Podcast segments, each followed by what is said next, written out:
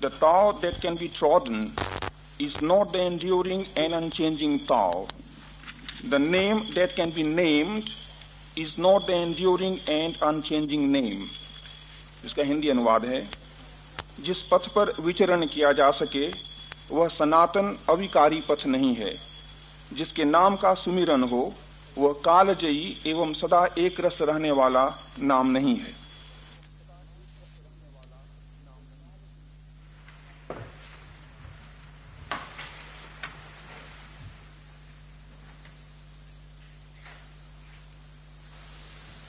जिन्होंने जाना है।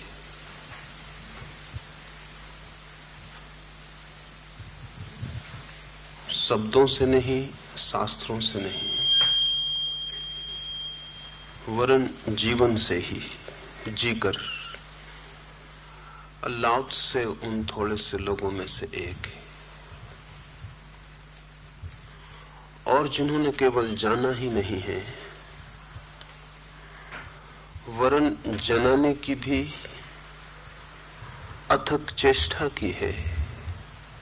लाओस से उन और भी बहुत से, और भी बहुत थोड़े लोगों में से एक है। लेकिन जिन्होंने भी जाना है और जिन्होंने भी दूसरों को जनाने की कोशिश की है, उनका प्राथमिक अनुभव यही है कि जो कहा जा सकता है वो सत्य नहीं है।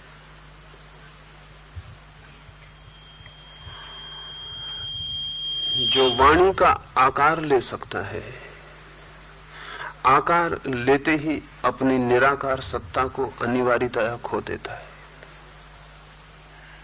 जैसे कोई आकाश को चित्रित करे तो आकाश कभी भी चित्रित नहीं होगा। जो भी चित्र में बनेगा, निश्चित ही वो आकाश नहीं है। आकाश तो वो है जो सबको घेरे हुए है। चित्र तो किसी को भी नहीं घेर पाएगा। चित्र तो स्वयं ही आकाश से घिरा हुआ है। तो चित्र में बना हुआ जैसा आकाश होगा, ऐसे ही शब्द में बना हुआ सत्य होगा।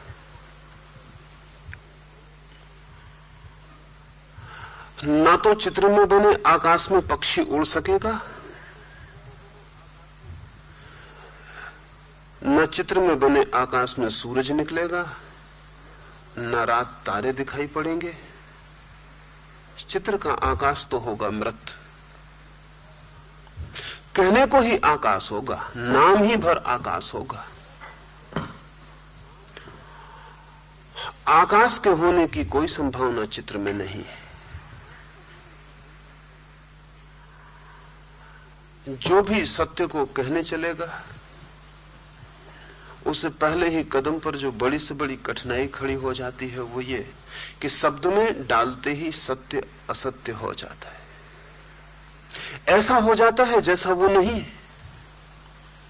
और जो कहना चाहा था वो अनकहा रह जाता है और जो नहीं कहना चाहा था वो वो मुखर हो जाता है।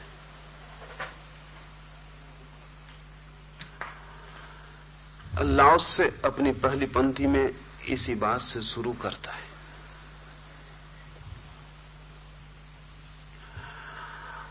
ताओ बहुत अनूठा शब्द है। उसके अर्थ को थोड़ा ख्याल में ले लें तो आगे बढ़ने में आसानी होगी।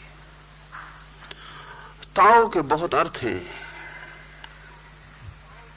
जो भी चीज़ जितनी गहरी होती है, उतनी बहुअर्थी हो जाती है। और जब कोई चीज़ बहुआयामी मल्टी डायमेंशनल होती है, तब स्वभावता, जटिलता और बढ़ जाती है। ताओ का एक तो अर्थ है पथ, मार्ग दो वे लेकिन सभी पथ बंधे हुए होते हैं।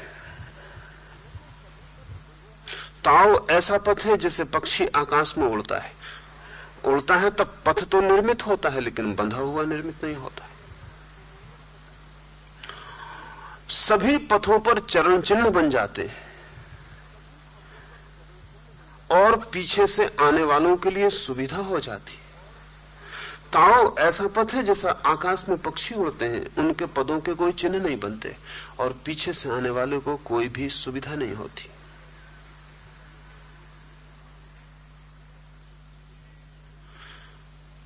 अगर ये ख्याल में रहे कि ऐसा पथ जो बंधा हुआ नहीं है, ऐसा पथ जिस पर चरण चिन्ह नहीं बनते, ऐसा पथ जिसे कोई दूसरा आपके लिए निर्मित नहीं कर सकता, आप ही चलते हैं और पथ निर्मित होता है। तो हम ताओ का अर्थ पथ भी कर सकते हैं दि वे भी कर सकते लेकिन ऐसा पथ तो कहीं दिखाई नहीं पड़ता। इसलिए ताओ को पथ कहना उचित होगा। लेकिन ये एक आयाम ताओ का है। तब पथ का एक दूसरा अर्थ ले। पथ है वो जिससे पहुँचा जा सके। पथ है वो जो मंजिल से जोड़ दे। लेकिन ताओ ऐसा पथ भी नहीं है। जब हम एक रास्ते पर चलते हैं और मंजिल पर पहुँच जाते हैं तो रास्ता और मंजिल जो, दोनों जुड़े हुए होते हैं। असल में मंजिल रास्ते का आखिरी छोर होता है और रास्ता मंजिल की शुरुआत होती है। रास्ता और मंजिल दो चीज़ें नहीं है, जुड़े हुए संयुक्त है। रास्ते के बिना मंजिल ना हो सकेगी, मंजिल के बिना रास्ता ना होगा। लेकिन ताओ एक ऐसा पथ है जो मंजिल से जुड़ा हुआ नहीं है। जब कोई रास्ता मंजिल से जुड़ा होता है तो सभी को उतना ही रास्ता चलना पड़ता है, तभी मंजिल आती है। ताओ, ऐसा पथ है कि जो जहाँ खड़ा है, उसी स्थान पर, उसी जगह पे खड़े हुए मंजिल को उपलब्ध हो सकता है। इसलिए ताओ को ऐसा पथ भी नहीं कहा जा सकता।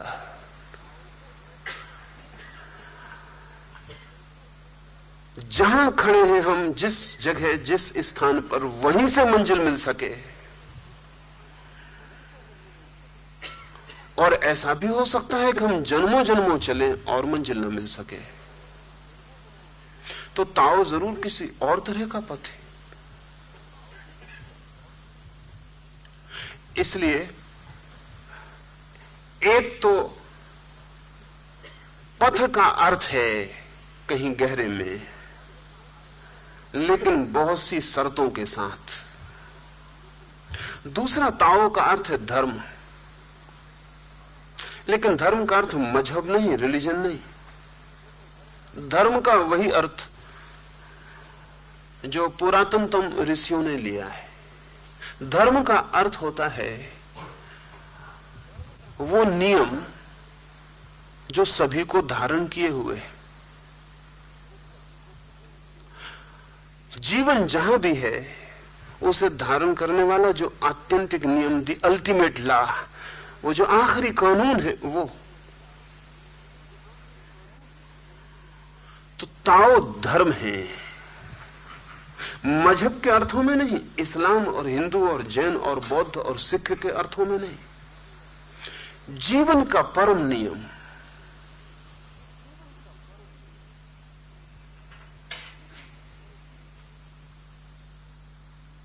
धर्म है जीवन के शाश्वत नियम के अर्थ में।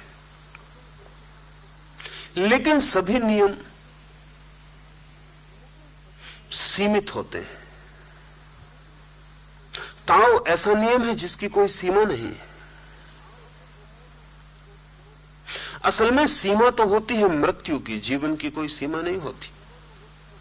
मरी हुई वस्तुएँ ही सीमित होती हैं, जीवित वस्तु सीमित नहीं होती, असीम होती है। जीवन का अर्थ ही है फैलाव की निरंतर क्षमता द कैपेसिटी टू एक्सपेंड एक बीज जीवित है अगर वो अंकुर हो सकता है, एक अंकुर जीवित है अगर वो वृक्ष हो सकता है, एक वृक्ष जीवित है अगर उसमें और अंकुर, और बीज लग सकते हैं। जहाँ फैलाव की क्षमता रुक जाती है, वहीं जीवन रुक जाता है। बच्चा इसलिए ज़्यादा जीवित है बूढ़े से। अभी फैलाव की क्षमता है बहुत। तो ताओ कोई सीमित अर्थों में नियम नहीं है। आदमी के बनाए हुए कानून जैसा कानून नहीं है जिसको कि डिफाइन किया जा सके, जिसकी परिभाषा तय की जा सके, जिसकी परिसीमा तय की जा सके। ताओ ऐसा नियम है जो अनंत विस्तार और अनंत असीम को छूने में समर्थ है। इसलिए सिर्फ़ धर्म कह देने से काम ना चलेगा। एक और शब्द है, ऋषियों ने उपयोग किया, वो शायद और भी निकट है ताओ के वो शब्द है रित जिससे ऋतु बना है। वेद ऋत की चर्चा करते हैं, वो ताओ की चर्चा है। ऋत का अर्थ होता है, ऋतुओं से समझें तो आसानी हो जाएगी। गर्मी आती है, फिर वर्षा आ जाती है, फिर शीत आ जाती है, फिर गर्मी आ जाती है। एक वर्तुल है। वर्तुल घूमता चला जाता है। बचपन होता है, जवानी आती है, बुढ़ापा आ जाता है, मौत आ जाती है। एक वर्तुल है, वो घूमता चला जाता है। सुबह होता है, साँझ होती है, रात होती है, फिर सुबह हो जाती है। सूरज निकलता है, डूबता है, फिर उगता है। एक वर्तुल है। जीवन की एक गति है, वर्तुलाकार। उस गति को चलाने वाला जो नियामक तत्व है, उसका नाम है रित। ध्यान रहे, रित में किसी ईश्वर की धारणा नहीं रित का अर्थ है नियामक तत्व, नियामक व्यक्ति नहीं। नॉट पर्सन बट प्रिंसिपल कोई व्यक्ति नहीं जो नियामक हो। कोई तत्व जो नियमन किए चला जाता है। ऐसा कहना ठीक नहीं कि नियमन किए चला जाता है, क्योंकि इससे व्यक्ति का भाव पैदा होता है। नहीं, जिससे नियमन होता है, जिससे नियम निकलते हैं, ऐसा नहीं कि वो नियम देता है और व्यवस्था जुटाता है। नहीं, बस उससे नियम पैदा होते रहते हैं जैसे बीज से अंकुर निकलता रहता है। ऐसा रित से ऋतुएँ निकलती रहती है।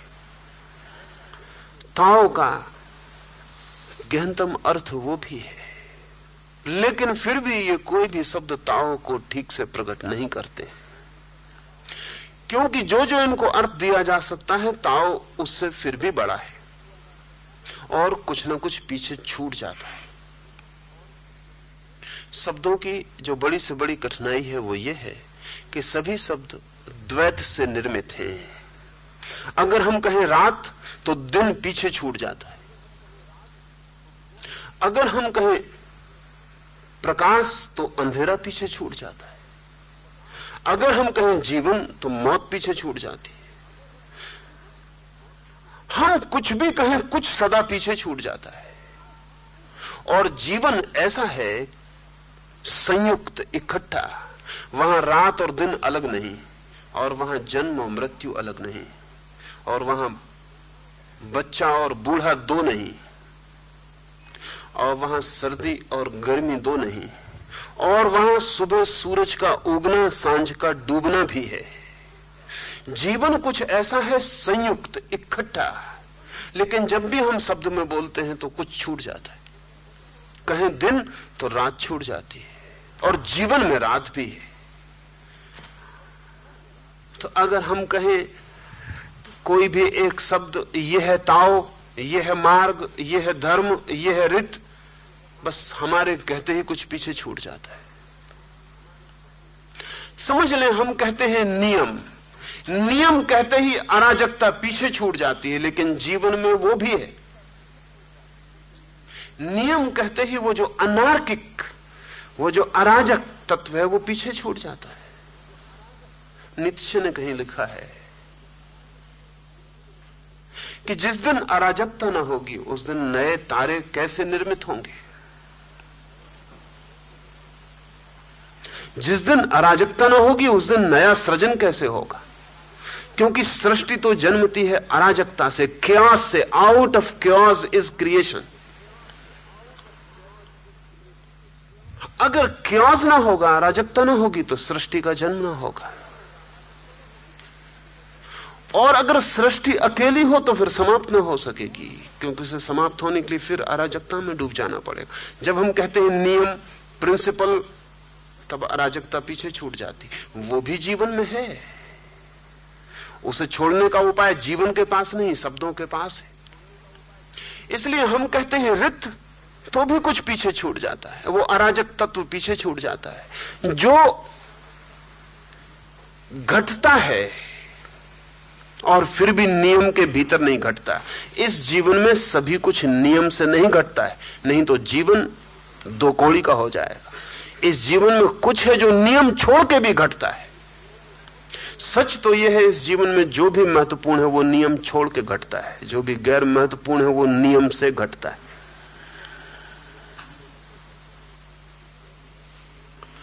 इस जीवन में जो भी गहरी अनुभूतियाँ हैं, वे किसी नियम से नहीं आती। अकारण, अनायास, अनायाचित द्वार पर दस्तक दे देती हैं। जिस दिन किसी के जीवन में प्रभु का आना होता है, उस दिन वो ये नहीं कह पाता कि मैंने ये ये किया था, इसलिए तुम्हें पाया। उस दिन वो यही कह पाता है कि कैसी तुम्हारी दया। कैसी तुम्हारी अनुकंपा? मैंने कुछ भी ना किया था, या जो भी किया था मैं जानता हूँ, उसे तुमसे पाने से कोई भी संबंध ना था। ये तुम्हारा आगमन कैसा? ये तुम आ कैसे गए? न मैंने कभी तुम्हें मांगा था, न मैंने कभी तुम्हें चाहा था, न मैंने तुम्हें कभी खोजा था, या मांगा भी था तो कुछ गलत मांगा था, और खोजा भी था तो वहाँ जहाँ तुम नहीं थे, और चाहा भी था। तो भी माना न था कि तुम मिल जाओगे और ये तुम्हारा आगमन। और जब प्रभु का आगमन होता किसी के जीवन में तो उसका किया हुआ कहीं भी तो कुछ संबंध नहीं बना पाता। अनायास। इस जीवन में सभी कुछ नियम होता तो हम कह सकते थे, ताओ का अर्थ है रित। लेकिन इस जीवन में वो जो नियम के बाहर है, वो रोज घटता है। हर घड़ी पहर अनायास भी, अकारण भी वो मौजूद हो जाता है। न उसे भी हम जीवन और अस्तित्व के बाहर न छोड़ पाएँगे। इसलिए अब हम ताओ को क्या कहें? तो लाओस से अपना पहला सूत्र कहता है। उस सूत्र में वो कहता है, जिस पथ पर विचरण किया जा सके, वो सनातन अविकारी पथ नहीं है। जिस पथ पर विचरण किया जा सके। अब पथ का अर्थ ही होता है कि जिस पर विचरण किया जा सके।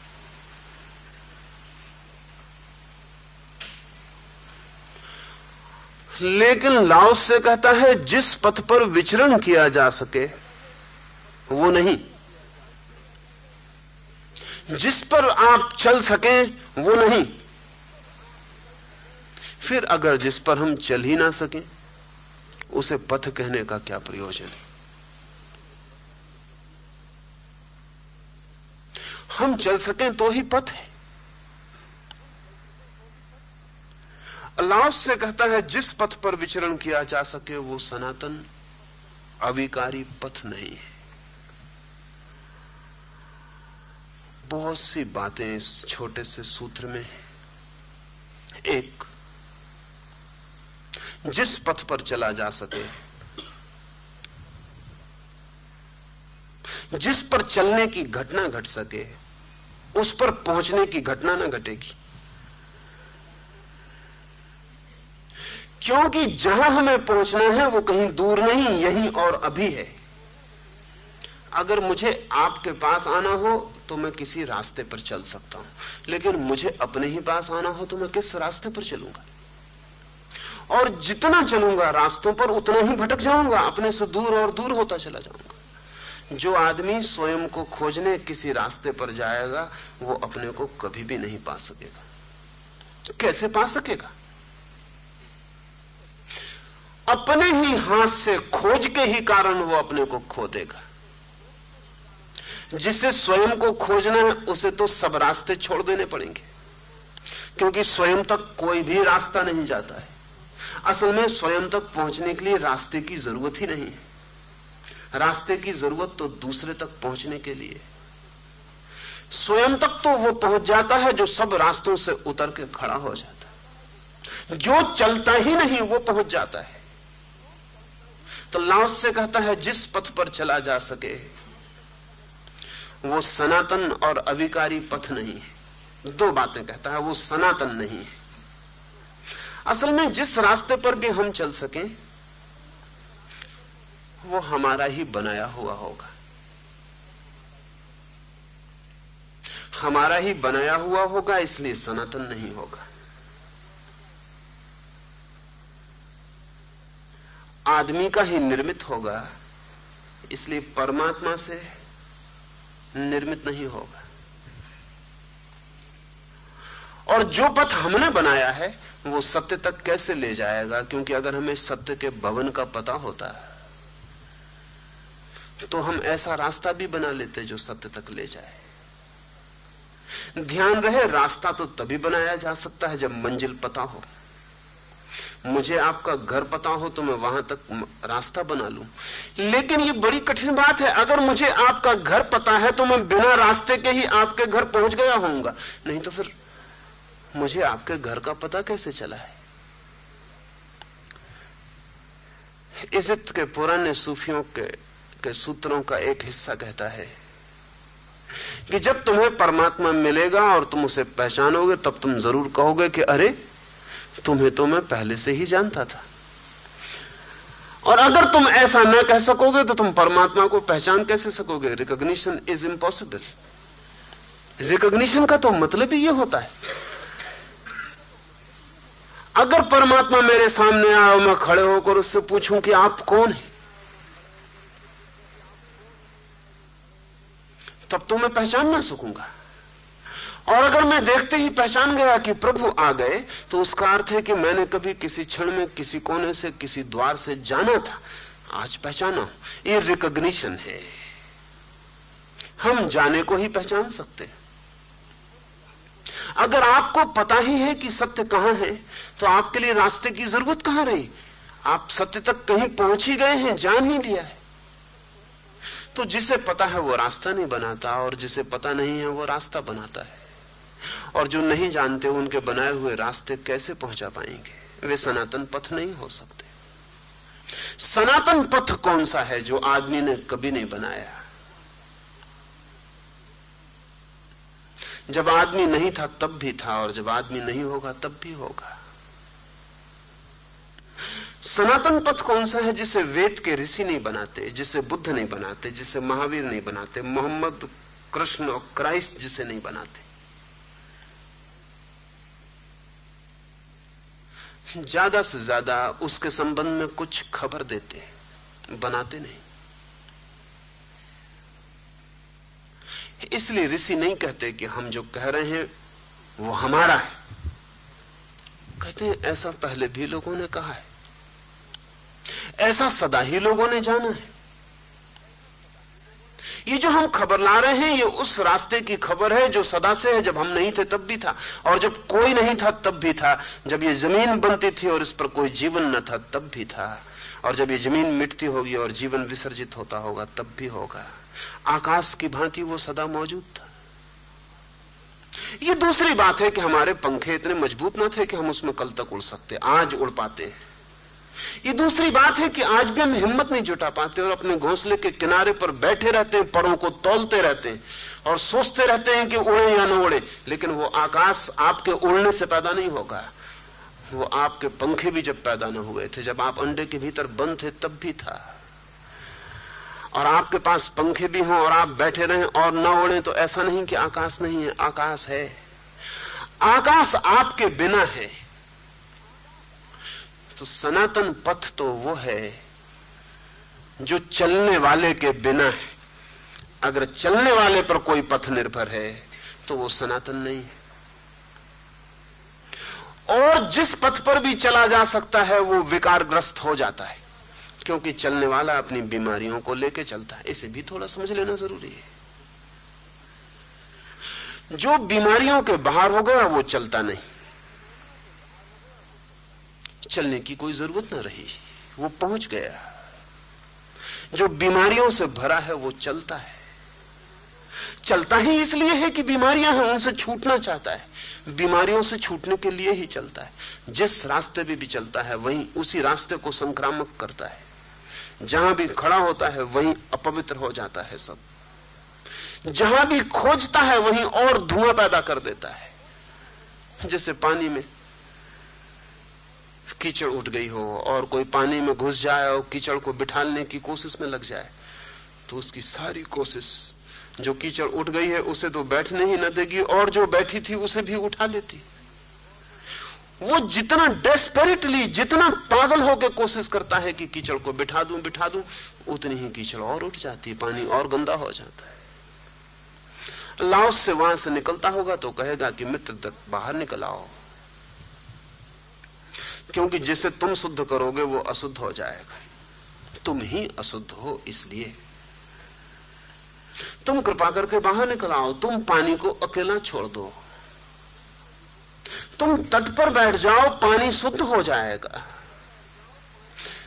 तुम प्रयास मत करो, तुम्हारे सब प्रयास खतरनाक हैं। वो पथ अविकारी नहीं हो सकता, जिस पथ पर बीमार लोग चले। और ध्यान रहे, सिर्फ़ बीमार ही चलते हैं। जो पहुँच गए, जो शुद्ध हुए, जिन्होंने जाना, वो रुक जाते चलने का कोई सवाल नहीं रह जाता। असल में हम चलते ही इसलिए हैं कि कोई वासना हमें चलाती है। वासना अपवित्रता है। ईश्वर को पाने की वासना भी अपवित्रता है।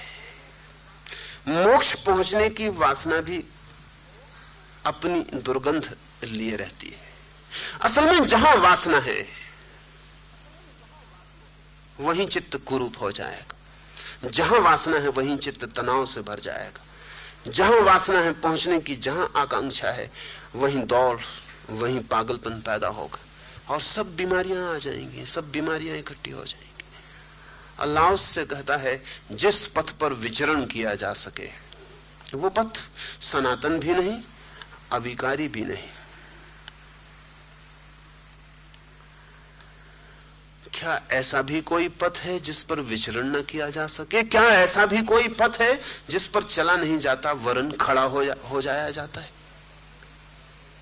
क्या ऐसा भी कोई पथ है जो खड़े होने के लिए है? कंट्राडिक्टरी मालूम पड़ेगा उल्टा मालूम पड़ेगा। रास्ते चलाने के लिए होते हैं खड़े होने के लिए नहीं होते। लेकिन ताओ उसी पथ का नाम है जो चला के नहीं पहुंचाता रुका के पहुंचाता लेकिन चूँकि रुक के लोग पहुँच गए हैं, इसलिए उसे पथ कहते हैं। चूँकि लोग रुक कर पहुँच गए हैं, इसलिए उसे पथ कहते हैं। और चूँकि दौड़ दौड़ के भी लोग संसार के किसी पथ से कहीं नहीं पहुँचे हैं, इसलिए उसे पथ सिर्फ़ नाम मात्र को ही कहा जा सकता है, वो पथ नहीं है।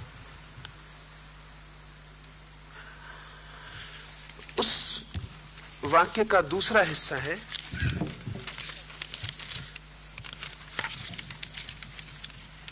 जिसके नाम का सुमरण हो, वह कालजयी एवं सदा एक रस रहने वाला नाम नहीं the name which can be named जिसे नाम दिया जा सके, जिसका सुमरण हो सके जिसे शब्द दिया जा सके। वो वो असली नाम नहीं, वो काल जयी, समय को जीत ले, समय के अतीत हो। समय जिसे नष्ट ना कर दे, वैसा वो नाम नहीं। है इसे थोड़ा समझें। सभी चीज़ों को हम नाम दे देते हैं। सुविधा होती है नाम देने से। व्यवहार सुलभ हो जाता है संबंधित होना आसान हो जाता है विश्लेषण सुगम बन जाता है। नाम न दें तो बड़ी जटिलता उलझन हो जाती है। नाम दिए बिना इस जगत में कोई गति नहीं, पर ध्यान रहे, जैसे ही हम नाम दे देते हैं, वैसे ही उस वस्तु को जिसकी असीमता थी, हम एक सीमित दरवाज़ा बना देते।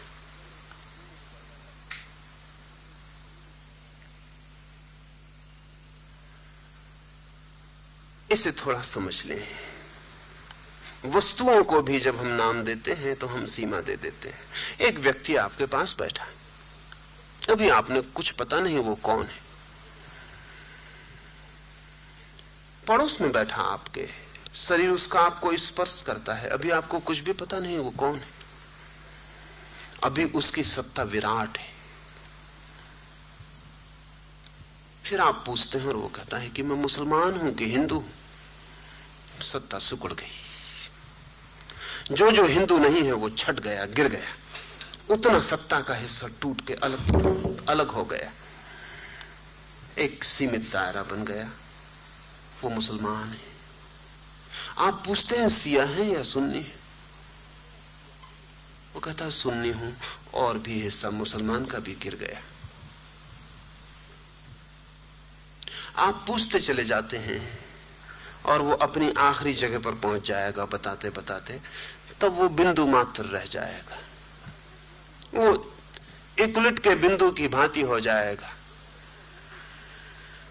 इतना सिकुड़ जाएगा, इतना छोटा हो जाएगा, आखिर में तो वो एक छोटा सा ईगो, एक छोटा सा अहंकार मात्र रह जाएगा, सब तरफ़ से घिरा हुआ। लेकिन तब सुविधा हो जाएगी हमें। तब आप अपने शरीर को सिकोड़ के बैठ सकते हैं, या निकट ले सकते हैं उसको हृदय के। तब आप उससे बात कर सकते हैं, और तब आप अपेक्षा कर सकते हैं कि उससे क्या उत्तर मिलेगा, वो प्रिडिक्टेबल हो गया। अब आप भविष्यवाणी कर सकते हैं। इस आदमी के साथ ज़्यादा देर बैठना उचित होगा, नहीं होगा, आप तय कर सकते हैं। इस आदमी के साथ अब व्यवहार सुगम और आसान है। आप इस आदमी की जो रहस्यपूर्ण सत्ता थी, अब वो रहस्यपूर्ण नहीं रह गई, अब वो वस्तु बन गया है। नाम हम देते ही इसीलिए कि हम व्यवहार में ला सकें। चीज़ों के साथ व्यवहार कर सकें। चीज़ों का हम उपयोग कर सकें। हमारे सारे दिए हुए नाम ऐसे ही काम चलाओ यूटिलिटेरियन है। उनकी उपयोगिता है, उनका सत्य नहीं है। क्या हम परमात्मा को, परम सत्ता को भी नाम दे सकते हैं? क्या हमारा दिया हुआ नाम अर्थपूर्ण होगा? हम छोटी सी वस्तु को भी नाम देते हैं तो उसकी सत्ता को भी विकृत कर देते हैं। हमने दिया नाम की सत्ता विकृत हुई सीमा बंधी हम परमात्मा को नाम। पहली तो बात यह है देना सकेंगे। क्योंकि कहीं भी उसे हमारी आँखें देख नहीं पाती। कहीं भी हमारे हाथ उसे छू नहीं पाते, कहीं भी हमारे कान उसे सुन नहीं पाते, कहीं उससे हमारा मिलन नहीं होता है। और फिर भी जो जानते हैं, वो कहते हैं, हमारी आँख उसी को देखती सब जगह, उसी को सुनते हैं हमारे कान। जो भी हम छूते हैं, उसी को छूते हैं, और जिससे भी हमारा मिलन होता है, उसी से मिलन। पर ये वे जो जानते हैं, जो नहीं जानते उन्हें तो उसका कहीं दर्शन नहीं होता। उसे नाम कैसे देंगे? और जो जानते हैं, जिन्हें उसका ही दर्शन होता है सब जगह, वे भी उसे कैसे नाम देंगे? क्योंकि जो चीज़ कहीं एक जगह हो, उसे नाम दिया जा सकता है। एक मित्र को हम मुसलमान कह सकते हैं, क्योंकि वो मस्जिद में मिलता है, मंदिर में नहीं मिलता। वो आदमी मंदिर में भी मिल जाए। वो आदमी गुरुद्वारे में भी मिल जाए, वो आदमी चर्च में भी मिल जाए, वो आदमी एक दिन तिलक लगाए हुए और कीर्तन करता मिल जाए और एक दिन नमाज़ पढ़ता मिल जाए तो फिर मुसलमान कहना मुश्किल हो जाए। और तब तो बहुत ही मुश्किल हो जाएगा कि जहाँ भी आप जाएँ, वही आदमी मिल जाए, तब तो फिर उसे मुसलमान ना कह सकेंगे। जो नहीं जानते हैं, वे नाम नहीं दे सकते, क्योंकि उन्हें पता ही नहीं वे किसे नाम दे रहे हैं। और जो जानते हैं, वे भी नाम नहीं दे सकते, क्योंकि उन्हें पता है, सभी नाम उसी के हैं, सभी जगह वही है वही है। इसलिए लाओस से कहता है, उसे नाम नहीं दिया जा सकता। ऐसा कोई नाम नहीं दिया जा सकता जिसका जिसका सुमरण हो सके। और नाम तो इसलिए होते हैं कि उनका सुमरण हो सके। नाम इसलिए होते हैं कि हम पुकार सकें, बुला सकें, स्मरण कर सकें। अगर ऐसा उसका कोई नाम है जिसका सुमरण ना हो सके तो उसे नाम कहना ही व्यर्थ है। नाम है किस लिए? एक बाप अपने बेटे को नाम देता है कि बुला सके, पुकार सके। ज़रूरत हो, आवाज़ दे सके। नाम की उपयोगिता क्या है कि पुकारा जा सके? और अल्लाह उससे कहता है कि सुमरण हो सके तो वो नाम उसका नाम नहीं है।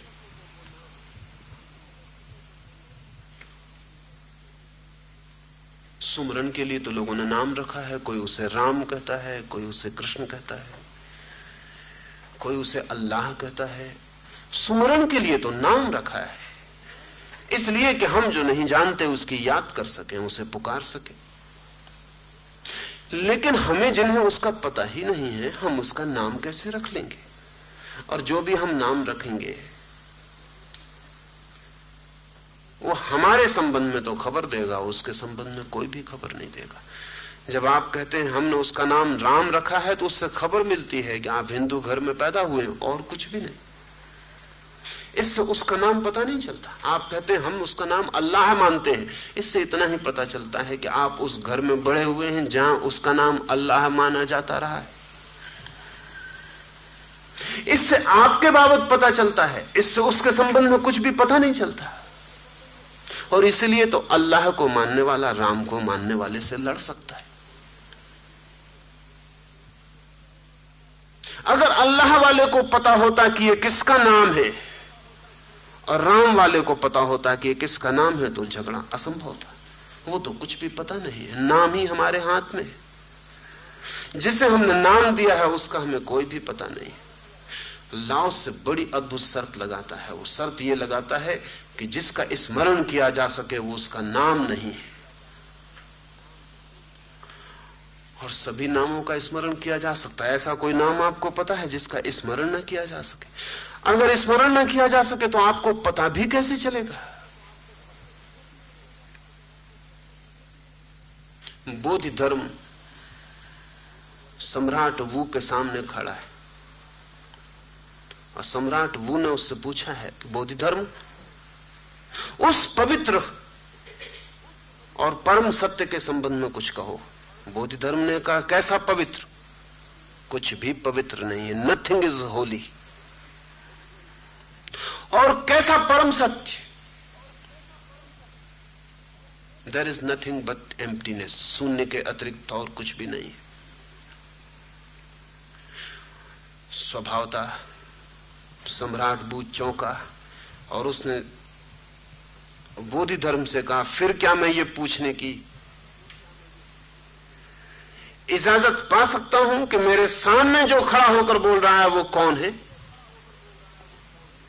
तो बोधि सन बोधि धर्म ने क्या कहा पता है? बोध धर्म कहा आई डू नॉट नो मैं नहीं जानता। ये जो तुम्हारे सामने खड़े होकर बोल रहा है, ये कौन है, ये मैं नहीं जानता। वो तो समझा कि आदमी पागल है।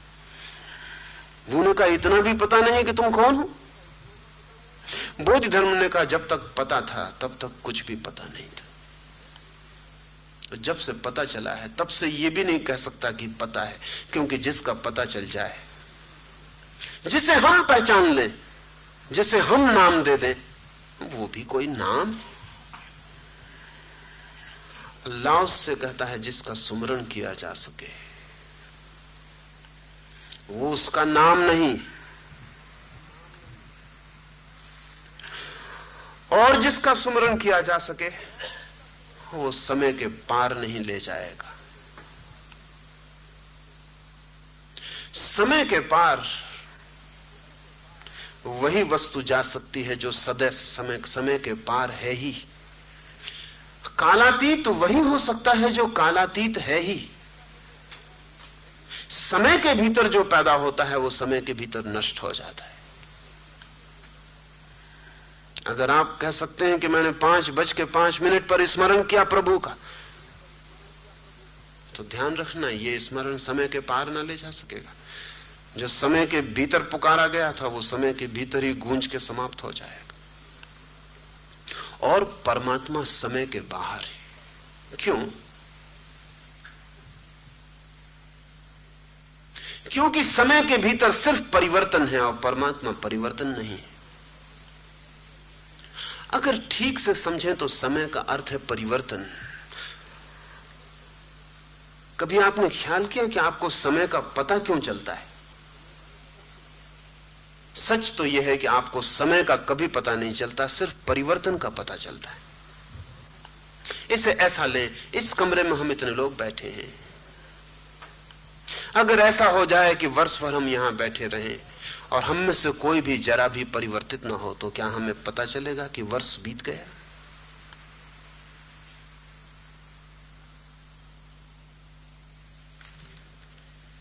कुछ भी परिवर्तित ना हो, एक वर्ष के लिए ये कमरा ठहर जाए। ये जैसा है वैसा ही वर्ष भर के लिए रह जाए। तो क्या हमें पता चल सकेगा कि वर्ष भर बीत गया? हमें यह भी पता नहीं चलेगा कि क्षण भर भी बीता।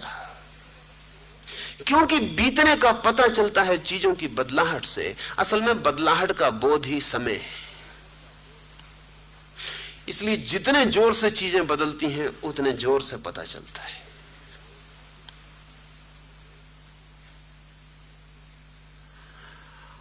आपको दिन का जितना पता चलता है, उतना रात का नहीं पता चलता। एक आदमी साठ साल जीता है तो बीस साल सोता है। लेकिन बीस साल का कोई अकाउंट है? बीस साल का कुछ पता है?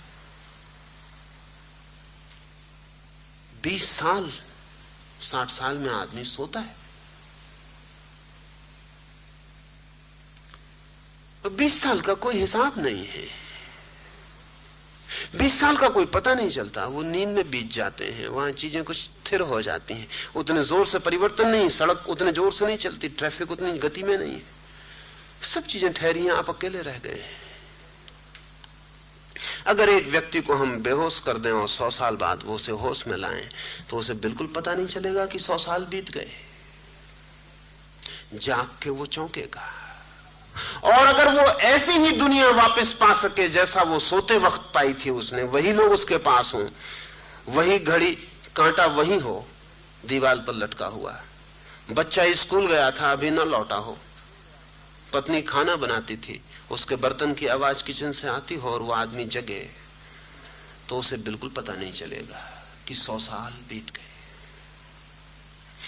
समय का बोध परिवर्तन का बोध है। क्योंकि चीज़ें भाग रही हैं, बदल रही हैं। इसलिए समय का बोध होता है। इसलिए जितने ज़ोर से चीज़ें बदलने लगती उतनी टाइम कॉन्सियसनेस समय का बोध बढ़ने लगता है। पुरानी दुनिया में समय का इतना बोध नहीं था। चीज़ें फिर थी। करीब करीब वही थी। बाप जहाँ चीज़ों को छोड़ता था, बेटा वहीं पाता था, और बेटा फिर चीज़ों को वहीं छोड़ता था, जहाँ उसने अपने बाप से पाया था। चीज़ें फिर थी। अब कुछ भी वैसा नहीं है जहाँ कल था, आज नहीं होगा, जहाँ आज है, कल नहीं होगा, सब बदल जाएगा। इसलिए समय का भारी बोध एक एक पल समय का कीमती मालूम पड़ता है।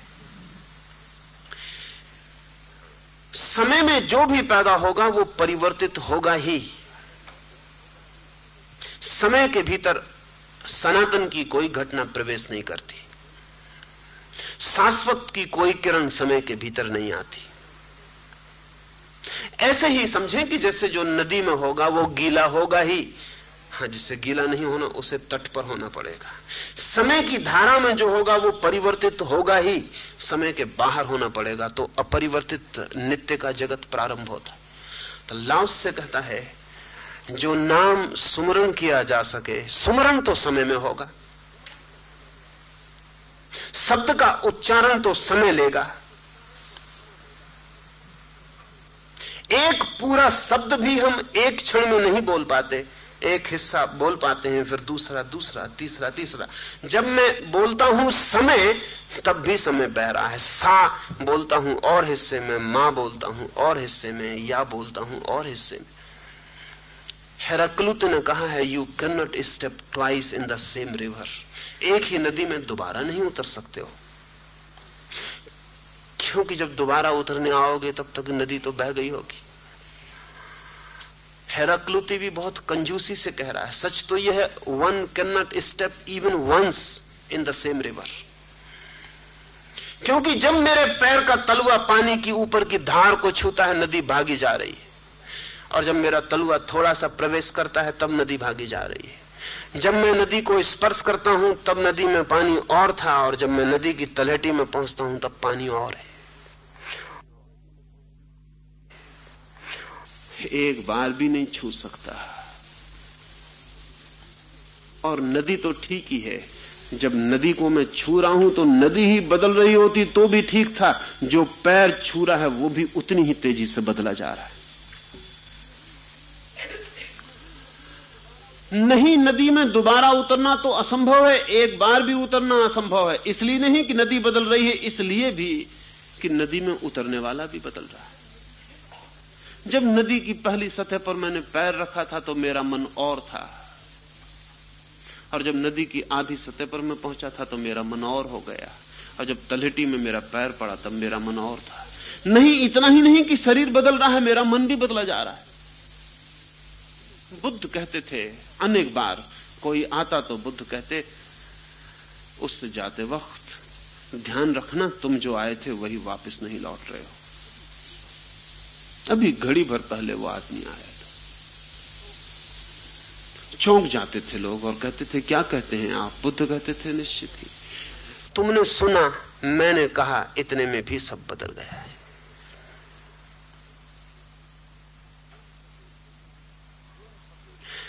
जैन फकीर बुकोजू एक पुल पर से गुजर रहा है।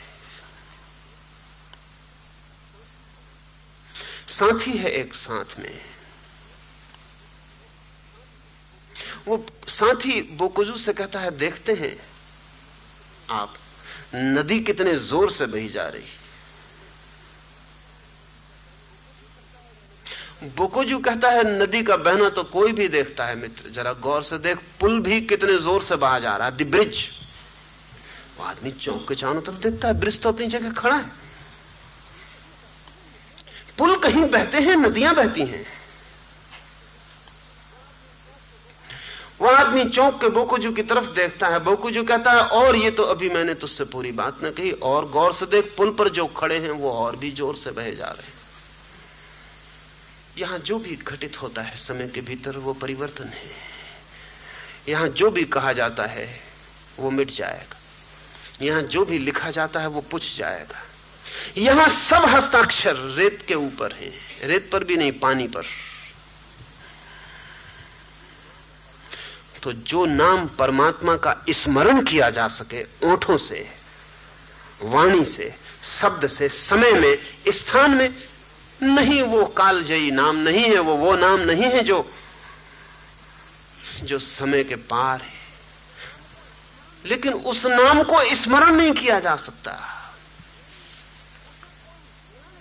उसे कोई जान सकता है, बोल नहीं सकता। उसे कोई जी सकता है, पुकार नहीं सकता। उसमें कोई हो सकता है, लेकिन अपने ओंठों पर, अपनी जीप पर उसे नहीं रख सकता।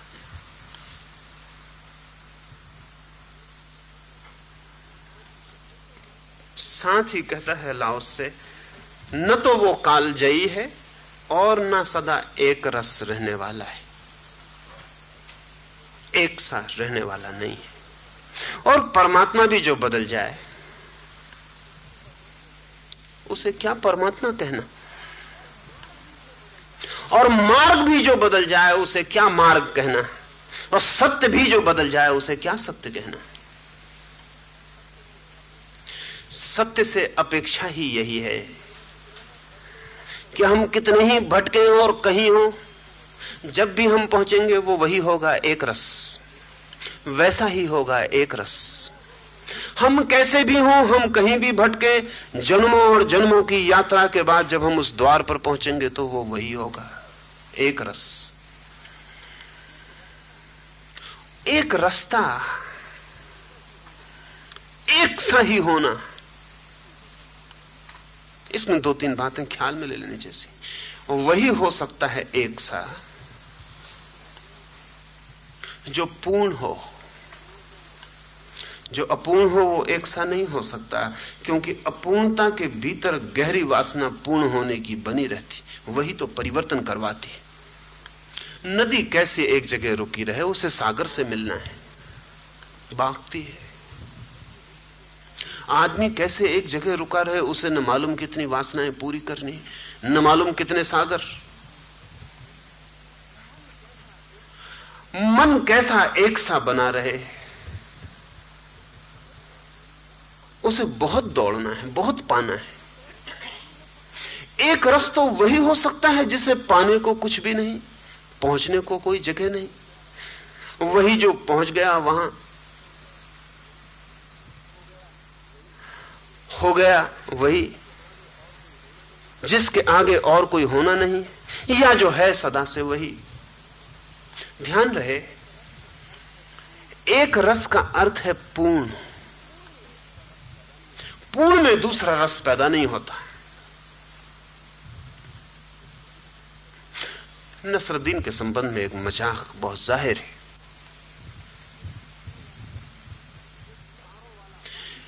एक तारों वाला वाद्य उठा लाया था फकीर नसरुद्दीन। पर उस वाद्य की गर्दन पर एक ही जगह उंगली रख के और रगड़ता रहता था तारों को। पत्नी परेशान हुई। एक दिन, दो दिन, चार दिन, आठ दिन, उसने कहा, क्षमा करिए, ये कौन सा संगीत आप पैदा कर रहे हैं? मोहल्ले के लोग भी बेचैन और परेशान हो गए। आधी आधी रात और वो एक ही, तू तू, एक ही बसती रहती थी। आखिर सारे लोग इकट्ठे हो गए, कहा, नसरुद्दीन बंद करो। बहुत देखे बजाने वाले। तुम भी एक नए बजाने वाले मालूम पड़ते हमने बड़े बड़े बजाने वाले देखे। आदमी हाथ को इधर उधर भी सरकाता है। कुछ और आवाज़ भी निकालता है, ये क्या तू तू, तुम एक ही लगाए रख तो सिर पका जा रहा मोहल्ला छोड़ने का विचार कर रहे या तो तुम छोड़ दो या हम। मगर इतना तो बता दो कि तुम जैसा बुद्धिमान आदमी और ये एक ही आवाज़। ऐसा तो हमने कोई संगीतज्ञ नहीं देखा। नसरुद्दीन ने कहा कि वो लोग अभी ठीक स्थान खोज रहे हैं, मैं पहुँच गया हूँ। नीचे ऊपर हाथ फिरा के ठीक जगह खोज रहे हैं कि कहा? ठहर जाएँ। हम पहुँच गए। हम तो वही बजाएँगे। मंजिल आ गई। ये मज़ाक था नसरुद्दीन का, लेकिन वो आदमी, उस आदमी ने बड़े गहरे और कीमती मज़ाक किए हैं। अगर परमात्मा कोई स्वर बजाता होगा तो एक ही होगा। हाथ उसका इधर उधर न सरकता होगा। वहाँ कोई धारा न बहती होगी, वहाँ कोई परिवर्तन न होगा। लाओस से कहता है, एक रस नहीं है वो। जो हम बोल सकते हैं, जो आदमी उच्चारित कर सकता है, वो उसका नाम नहीं है। अंतिम रूप से इस सूत्र में एक बात और समझ लें। शब्द हो, नाम हो, सब मन से पैदा होते हैं। सारी सारी सृष्टि मन की है। मन ही निर्मित करता और बनाता है। और मन अज्ञान है। मन को कुछ भी पता नहीं। लेकिन जो मन को पता नहीं है, मन उसको भी निर्मित करता है। निर्मित करके एक तृप्ति हमें मिलती है कि अब हमें पता है। अगर मैं आपसे कहूँ, आपको ईश्वर का कोई भी पता नहीं है तो बड़ी बेचैनी पैदा होती। लेकिन मैं आपसे कहूँ कह रहे आपको बिल्कुल पता है, आप जो सुबह राम राम जपते हैं, वही तो है ईश्वर का नाम। मन को राहत मिलती है।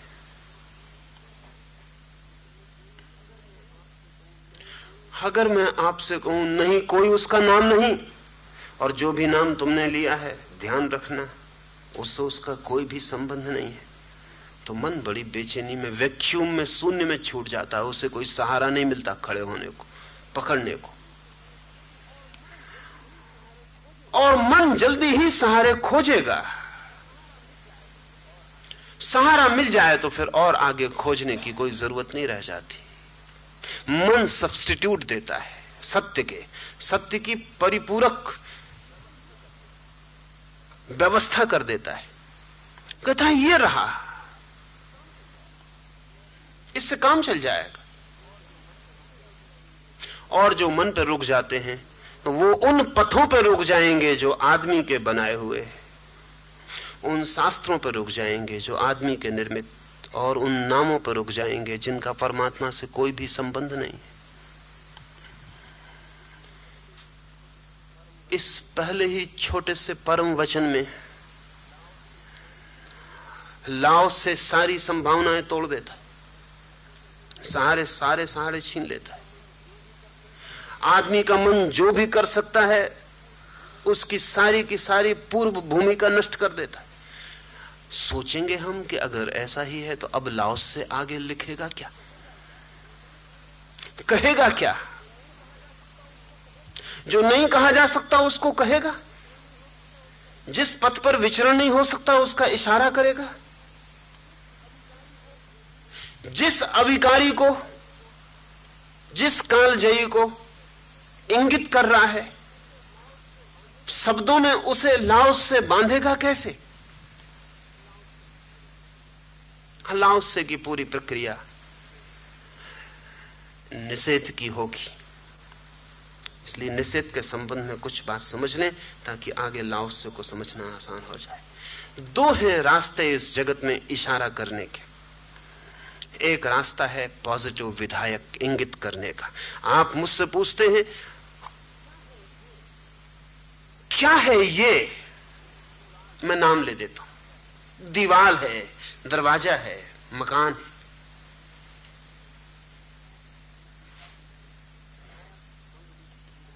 विधायक अंगुली सीधा ही इशारा कर देती है। डायरेक्ट ये रहा। आप पूछते थे, दरवाज़ा कहाँ है? ये है। आप पूछते थे, दिया कहाँ है? ये है। लेकिन अंगुलियों से जिस तरफ़ इशारे किए जा सकते, वे क्षुद्र ही हो सकती हैं चीज़ें। विराट की तरफ़ अंगुलियों से इशारे नहीं किए जा सकते। क्षुद्र की तरफ़ इशारा अंगुली से किया जा सकता है ये। कोई पूछता है, परमात्मा कहाँ है तो नहीं कहा जा सकता है ये। है परमात्मा की तरफ़ इशारे उंगलियों से नहीं करने पड़ते, सब उंगलियाँ बाँध के मुट्ठी बंद करके करने पड़ते हैं कि ये। है जब मुट्ठी बाँध के कोई कहता है ये है तो उसका मतलब है इशारा कहीं भी नहीं जा रहा नो वेयर गोइंग किसी तरफ़ है, ऐसा नहीं कह सकते, क्योंकि सब तरफ़ है।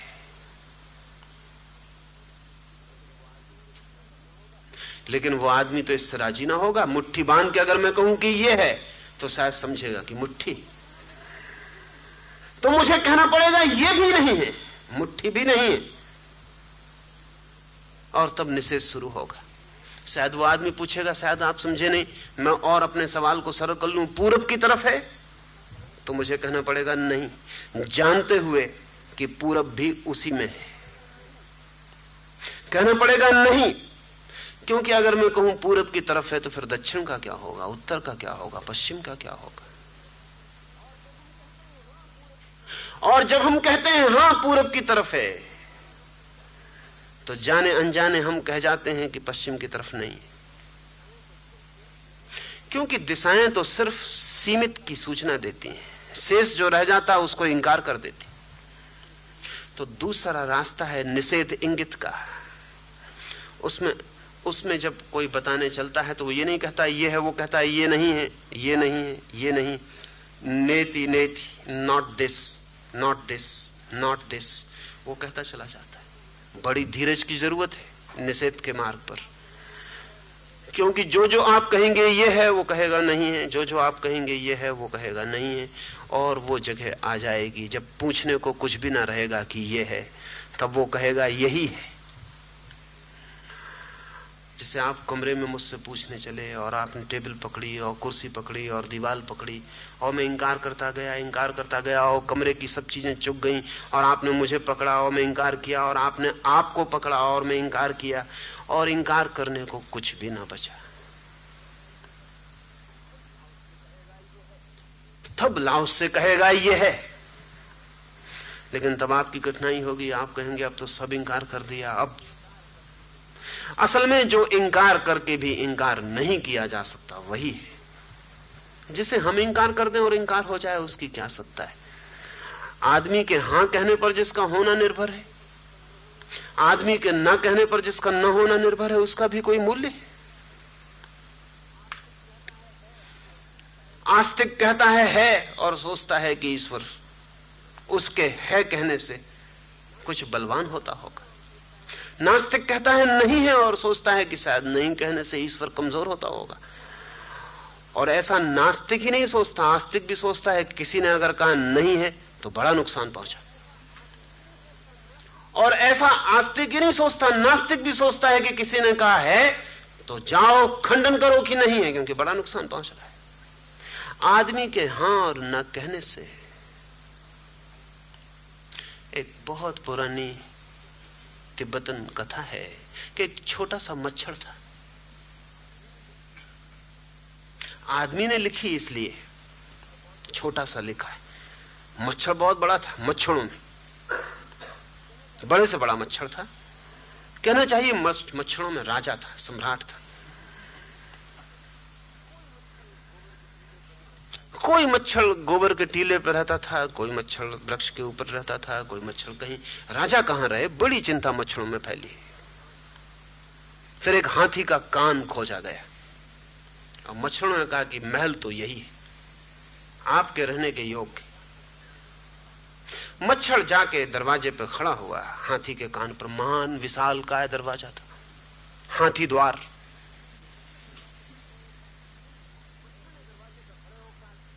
मच्छर ने दरवाजे पर खड़े हो कहा कि सुन, ए हाथी, मैं मच्छरों का राजा, फला फला मेरा नाम। आज से तुझ पे कृपा करता हूँ और तेरे कान को अपना निवास स्थान बनाता हूँ जैसा कि रिवाज था मच्छर ने तीन बार घोषणा की क्योंकि ये उचित नहीं था कि किसी के के, के भीतर निवास बनाया जाए और खबर न की जाए। हाथी खड़ा सुनता रहा मच्छर ने सोचा ठीक है। मौनम सम्मति लक्षणम वो सम्मति देता है मौन है। फिर मच्छर वर्षों तक रहता था आता था जाता था। उसके बच्चे संतति और बड़ा विस्तार हुआ बड़ा परिवार वहाँ रहने लगा। फिर भी जगह बहुत थी, मेहमान भी आते, और भी लोग रुकते। बहुत काफ़ी था। फिर और कोई जगह सम्राट के लिए खोज ली गई, और मच्छरों ने कहा कि अब आप चले, हम और बड़ा महल खोज लिए। तो मच्छर ने फिर दरवाजे पर खड़े होकर कहा कि, ए हाथी, सुन, अब मच्छरों का सम्राट फला फला मेरा नाम है। अब मैं जा रहा हूँ। हमने तुझ पर कृपा की। तेरे कान को महल बनाया। कोई आवाज़ ना आई। मच्छर ने सोचा कि अब भी मौन को सम्मति का लक्षण मानना पड़ेगा। अब भी ये जरा दुखद मालूम पड़ा कि ठीक है, जाओ, कुछ मतलब नहीं, वो हाँ भी नहीं भर रहा, ना भी नहीं भर रहा। उसने और ज़ोर से चिल्ला के कहा, लेकिन फिर भी कुछ पता ना चला। उसने और ज़ोर से चिल्ला के कहा। हाथी को धीमी सी आवाज़ सुनाई पड़ी कि कुछ हाथी ने गौर से सुना तो सुनाई पड़ा कि एक मच्छर कह रहा है कि मैं सम्राट मच्छरों का, मैं जा रहा हूँ, तुझ पर मेरी कृपा थी। इतने तेरे कान में निवास किया। क्या तुझे मेरी आवाज़ सुनाई नहीं पड़ती है? हाथी ने कहा, महानुभाव, आप कब आए मुझे पता नहीं। आप कितने दिन से रह रहे हैं मुझे पता नहीं।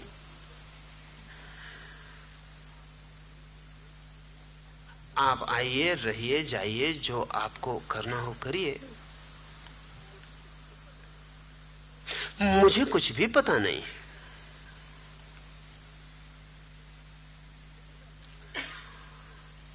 तिब्बतन फकीर इस कथा को किसी अर्थ से कहते हैं।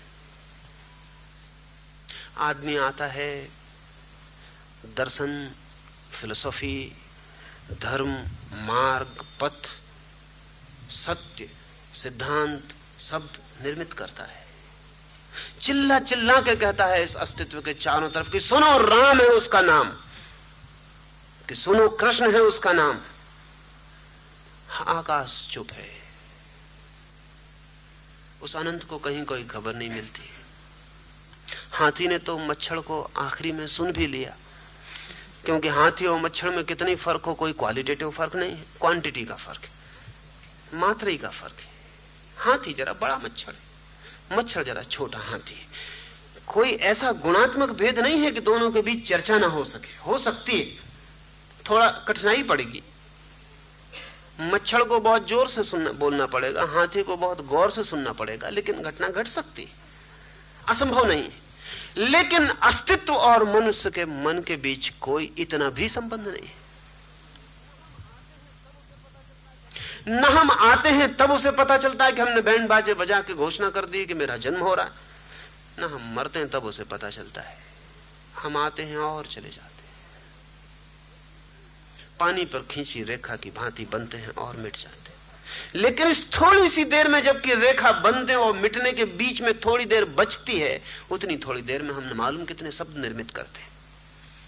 उस बीच हम न मालूम कितने सिद्धांत निर्मित करते हैं, उस बीच हम न मालूम कितने शास्त्र बनाते हैं, संप्रदाय बनाते हैं, उस बीच हम मन का पूरा जाल फैला देते हैं। लाव से उस जाल को काटेगा। नेति नेति उसके कहने का ढंग है। असल में जिनको परम के संबंध में कुछ कहना हो परम के संबंध में कुछ कहना हो तो उन्हें कहना ही पड़ेगा कि उस संबंध में कुछ नहीं कहा जा सकता, और फिर कहने की कोशिश करनी पड़ेगी, और वो कोशिश यही होगी कि ये नहीं है, ये नहीं है। वो पथ जिस पर विचरण किया जा सके, नहीं, वो नहीं है। वो शब्द जिसका स्मरण किया जा सके, नहीं, वो नहीं है। और आप भाषा की भूल में मत पड़ जाना, क्योंकि जिसका स्मरण किया जा सके, वही है नाम, और तो कोई नाम हम बोल नहीं सकते। और जिस पे विचरण किया जा सके उसी को तो हम पथ कहते हैं, और किसी पथ को तो हम जानते नहीं अगर इसको बिल्कुल ठीक ठीक से रख दिया जाए तो बहुत हैरानी होगी। वो हैरानी ये होगी कि अगर इसको ऐसा कहा जाए, जो भी पथ है वो पथ नहीं, जो भी नाम है वो नाम नहीं तो आपके समझ में सीधा अर्थ इतना ही है। That which is a way is not a way at all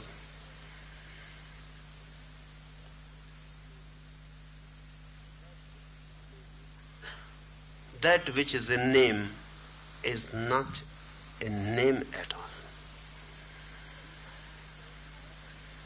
यही कह रहा है वो यही कह रहा है, पहुँचना हो तो पथ से बचना। नहीं तो भटक जाओगे। और जानना हो उसे, पुकारना हो उसे तो नाम भर मत लेना। नहीं तो चूक जाओगे। और उसके संबंध में कि चूक, छोटी चूक नहीं है, बड़ी से बड़ी चूक है, हो गई। मारपा के सामने एक युवक आके बैठा है। वो तीन वर्ष से मारपा के पास है। और मारपा से कह रहा है, रास्ता बताइए।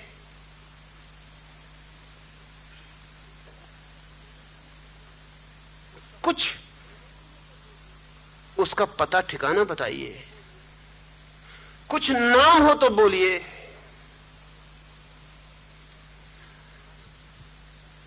और जब भी वो कहता है कि कुछ उसका पता ठिकाना बताइए, तभी अगर मारपा बोलता भी है तो एकदम चुप हो जाता है। वैसे बोलता रहे, थोड़ा उसका कि वो एकदम आँख बंद करके चुप हो जाता अगर मारपा का शिष्य पूछता है कि कोई तो रास्ता बताइए तो वो चल भी रहा हो, रास्ते पर तो एकदम खड़ा हो जाता है। तीन साल में परेशान हो गया, उसने कहा कि हद हो गई। वैसे आप थोड़ा चलते भी हैं, और जब भी मैं रास्ते की बात उठाता हूँ कि एकदम ठहर जाते वैसे आप बोलते कोई ऐतराज आपको बोलने में नहीं, लेकिन जैसे मैं उसकी खबर पूछता हूँ कि आप आँख बंद करके ओंठ सी लेते और मैं उसी के लिए आया हूँ। न तो आपका बाकी चलना मुझे कोई प्रयोजन है, और न आपकी बाकी बातों से मुझे कोई मतलब। लेकिन मार पा तो आँखें बंद करके बैठ जाता जब ऐसी बात चलती। आँखें तीन साल से तुम दरवाजे के बाहर ही घूम रहे हो, आते कहाँ भीतर? जाने की आज्ञा किससे लेते हो? मैंने एक क्षण को नहीं जाना कि तुम भीतर आए। कई बार मैं द्वार खोल के खड़ा हो गया। कई बार रुक गया कि शायद मैं चलता हूँ, इसलिए तुम प्रवेश ना कर पाते हो तो मैं खड़ा हो गया। जब भी तुमने सवाल पूछा, मैंने तुम्हें जवाब दिया है। उसी वक्त ने कहा, हद हो गई। यही तो बेचैनी है कि जब भी मैंने सवाल पूछा, आप चुप रह गए। ऐसे आप बोलते रहते हैं। मुझ पे आ रहे इसलिए तो मैं जाता हूँ छोड़कर तुम्हें कि जब भी मैंने पूछा, आप चुप रह गए हैं। मारपा ने कहा, वही था जवाब। काश तुम भी उस वक्त चुप रह जाते। काश जब मैं चलते चलते ठहर गया था, तुम भी ठहर जाते। तो मिलन हो जाता हमारा।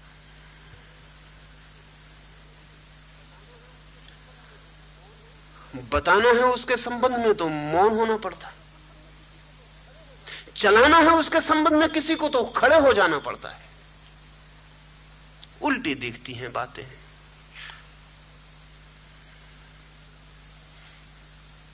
लेकिन अभी ना बचे।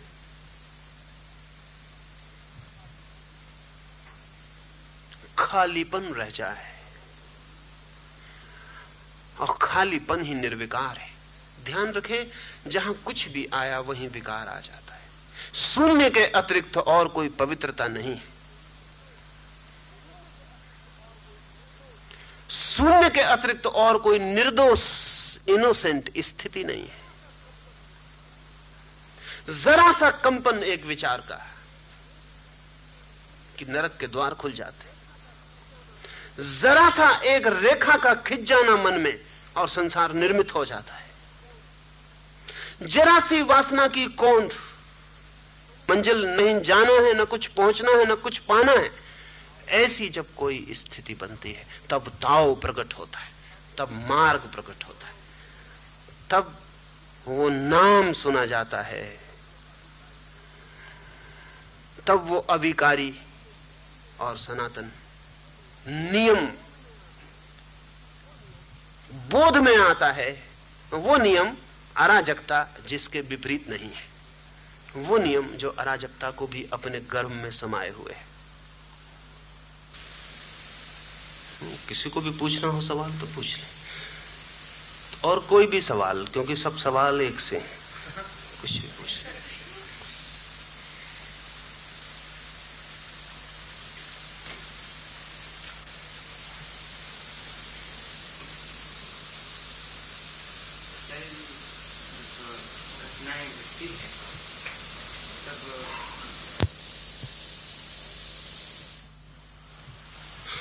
पीछे ऐसा भी लगता है कि थोड़ा निर्विचार हुआ।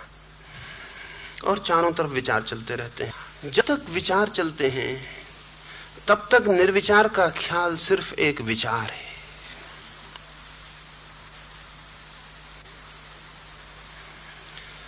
जब तक विचार चलते हैं, तब तक निर्विचार का ख्याल सिर्फ़ एक विचार है। वो भी एक विचार है कि मैं निर्विचार हूँ और इधर विचार चल रहे हैं। और मैं निर्विचार हूँ। क्योंकि मैं निर्विचार हूँ, इसकी स्थिति तो तभी स्मरण में आएगी जब विचार नहीं चल रहे होंगे। और मज़े की बात यह है कि ये जब स्थिति बनेगी, तब यह ख्याल भी नहीं रहेगा कि मैं निर्विचार हूँ, क्योंकि निर्विचार बीमारी खबर देता है। इसलिए अक्सर बीमार आदमी स्वास्थ्य की बात करते हुए देखे जाते स्वस्थ आदमी नहीं, बीमार आदमी।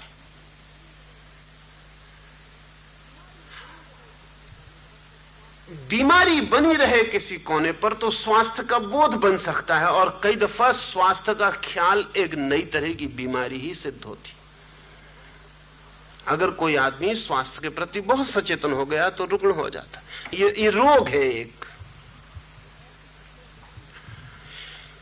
तो ऐसी घटना घटती है, जबकि आप मन से सोच सोच के सुन सुन के समझ समझ के, ये ये आकांक्षा मन में बना कि मैं निर्विचार हो जाऊँ। अब ध्यान रखें, निर्विचार होने को कभी वासना नहीं बनाया जा सकता, पर बनती। असल में मन की तरकीब ही यही है कि आप कुछ भी कहो, वो उसको वासना में निर्मित कर देता है। वो कहता मोक्ष चाहिए, मोक्ष में बड़ा आनंद है। मोक्ष चाहिए, मोक्ष की कोशिश करो, खोजो, मिल जाएगा। अब मोक्ष की खोज शुरू हो गई। और जिस मोक्ष को मन खोजता है, वो मोक्ष नहीं है। असल में जहाँ मन नहीं होता, वहाँ मोक्ष है, इसलिए मन का खोजा हुआ मोक्ष तो मोक्ष नहीं हो सकता। निर्विचार की बात सुनते सुनते मन में बैठ जाता है, निर्विचार होना चाहिए। ध्यान रखें, निर्विचार होना चाहिए, ये एक विचार है। पर ये आपके पास क्या है निर्विचार होना? ये एक विचार है। सिर्फ़ निर्विचार होना है, इसलिए विचार नहीं है, इस भूल में पड़ने की कोई ज़रूरत नहीं है। This is a mode of thought to be thoughtless ये एक प्रकार हुआ विचार का। अब अगर इस विचार पे आप जिद दे के पड़ जाएँ तो मन आपको दूसरा धोखा देगा। वो कहेगा कि देखो, भीतर तो निर्विचार है, आसपास विचार घूम रहे हैं। आर पार चल रहे हैं, विचार, मैं तो बाहर खड़ा हुआ हूँ। लेकिन मैं जो बाहर खड़ा हुआ हूँ, ये क्या है? Is it more than a thought ये जो मैं बाहर खड़ा हूँ, ये क्या है?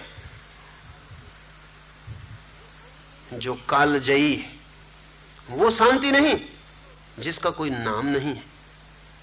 ना इससे एक शांति मिलेगी जो कि मन को सदा मिलती है जब भी वो अपनी किसी वासना को पूरा कर लेता है।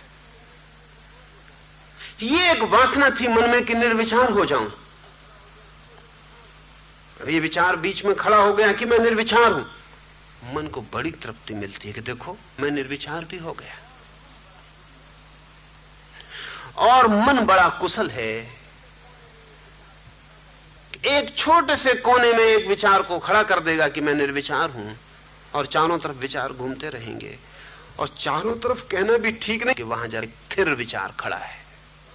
बाकी विचार चल रहे हैं। बाकी विचार चल रहे हैं। दुकान है, बाज़ार है, काम है, धंधा है, वो चारों तरफ़ चल रहे हैं। और ये एक विचार कि मैं निर्विचार हूँ, खड़ा हो गया है बीच में।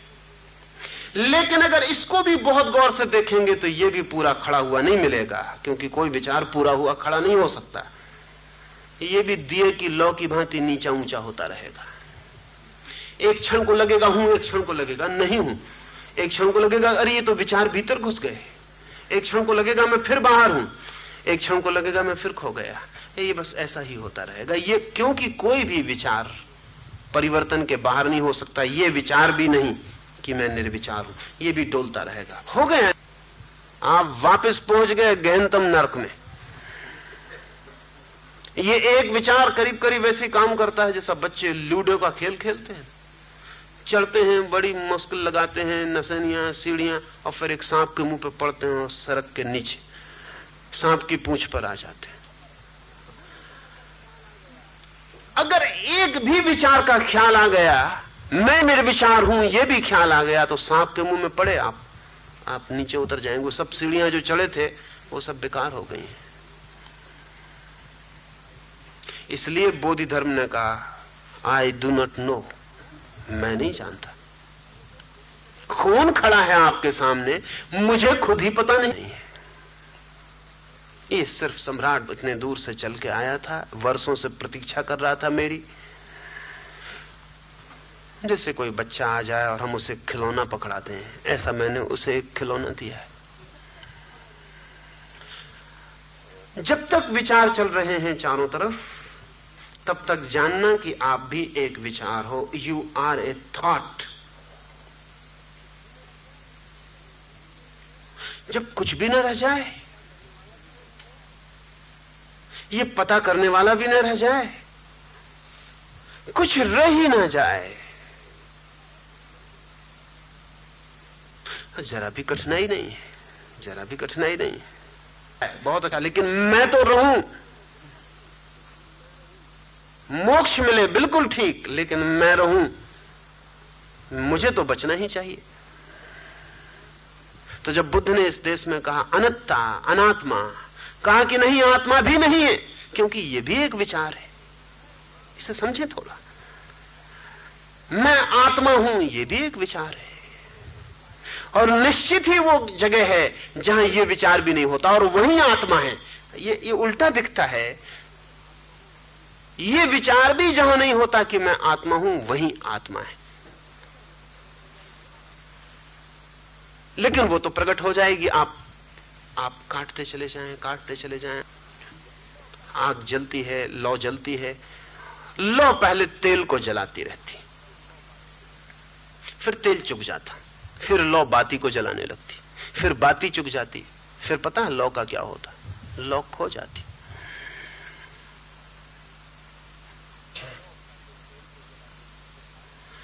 लौ पहले तेल को जला देती, फिर बाती को जला देती, फिर स्वयं को जला लेती।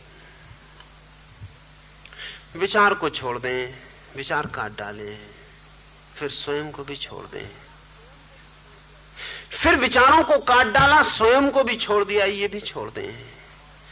तब कुछ नहीं बचता। एक निर्विकार भाव अवस्था, एक निर्विकार शेष रह जाता है। जहाँ मैं का भवर नहीं बनता।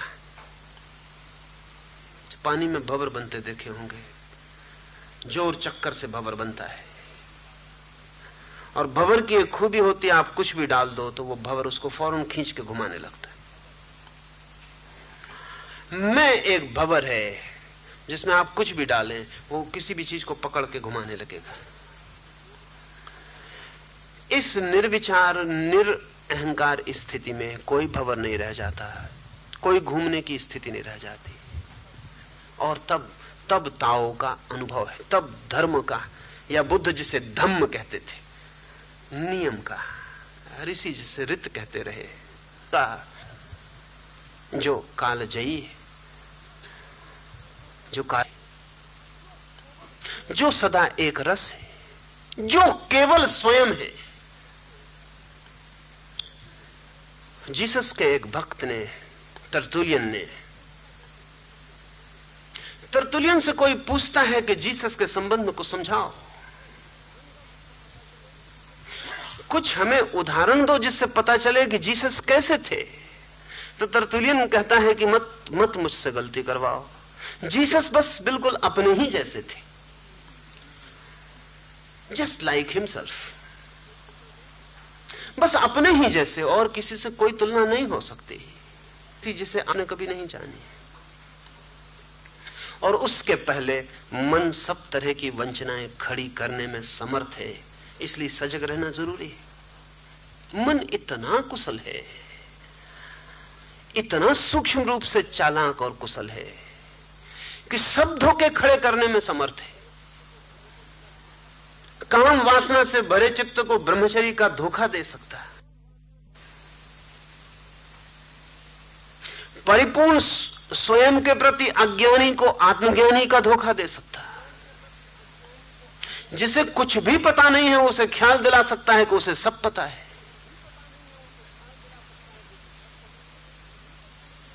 जो नहीं मिला है उसकी भी खबर दे सकता कि मिल गया है। इसलिए मन की डिसेप्टिविटी उसकी जो प्रवंचकता है, उसके सब रूप ठीक से समझ लेने ज़रूरी है। तो सुमील चल के। मुझे यह बताने आओगे कि मैं शांत हूँ? और अगर इसके लिए आए हो तो बात खत्म हो गई धन्यवाद।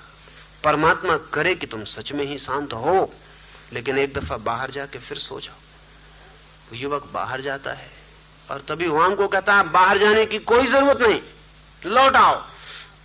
क्योंकि अगर अभी इतना भी अशांति बाकी है कि सोचना है कि शांत हूँ या नहीं, वापस आ जाओ। तुम्हारी झिझक ने सब कुछ कह दिया है। तुम सोचने जा रहे हो बाहर कि देख, शांत हूँ या नहीं? ये काफ़ी अशांति है। वांग को कहता, रुको। पता चाहे कि विचार चल रहा है, तब तक तुम जानना कि मन ने अपने दो हिस्से किए। एक हिस्सा विचार चलाने वाला और एक हिस्सा एक विचार का कि मैं विचार नहीं हूँ, मैं निर्विचार हूँ। ये मन का ही द्वैत है। सच तो यह है कि मन के बाहर द्वैत होता ही नहीं।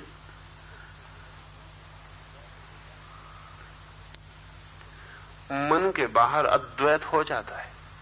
और अद्वैत का कोई बोध नहीं होता। है ऐसा बोध नहीं होता कि तुम कह सको, ऐसा है। ज़्यादा से ज़्यादा तुम इतना ही कह सकोगे, ऐसा नहीं है, ऐसा नहीं है, ऐसा नहीं है। तो आज इतना, कल फिर हम बैठे।